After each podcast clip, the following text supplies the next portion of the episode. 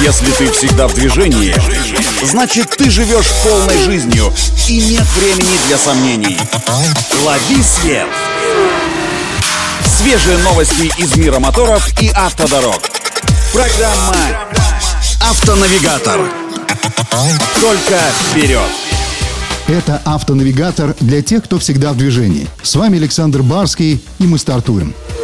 Стало известно, что серийное производство электромобилей на российском липецком заводе «Мотор Инвест» планируется начать в третьем квартале текущего года. Сначала это будет так называемая отверточная сборка, но со временем уровень локализации освоенных электрокаров должен расшириться. Таким образом, к 2033 году на липецком заводе появятся цеха сварки и окраски кузовов, а само производство будет вестись уже по полному циклу. На данный момент в модельный ряд локализованных электричек должны войти 5 моделей моделей – седан, минивэн и три кроссовера. На первом этапе их планируют оснащать самыми разными электродвигателями мощностью от 150 до 693 лошадиных сил, а также литий-ионными батареями, на одном заряде которых можно будет проехать порядка 750 километров.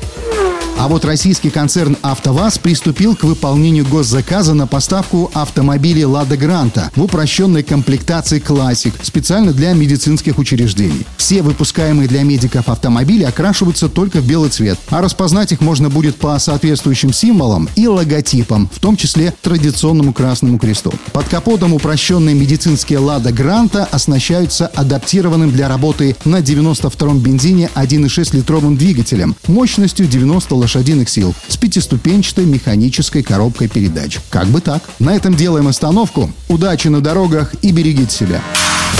Программа «Автонавигатор».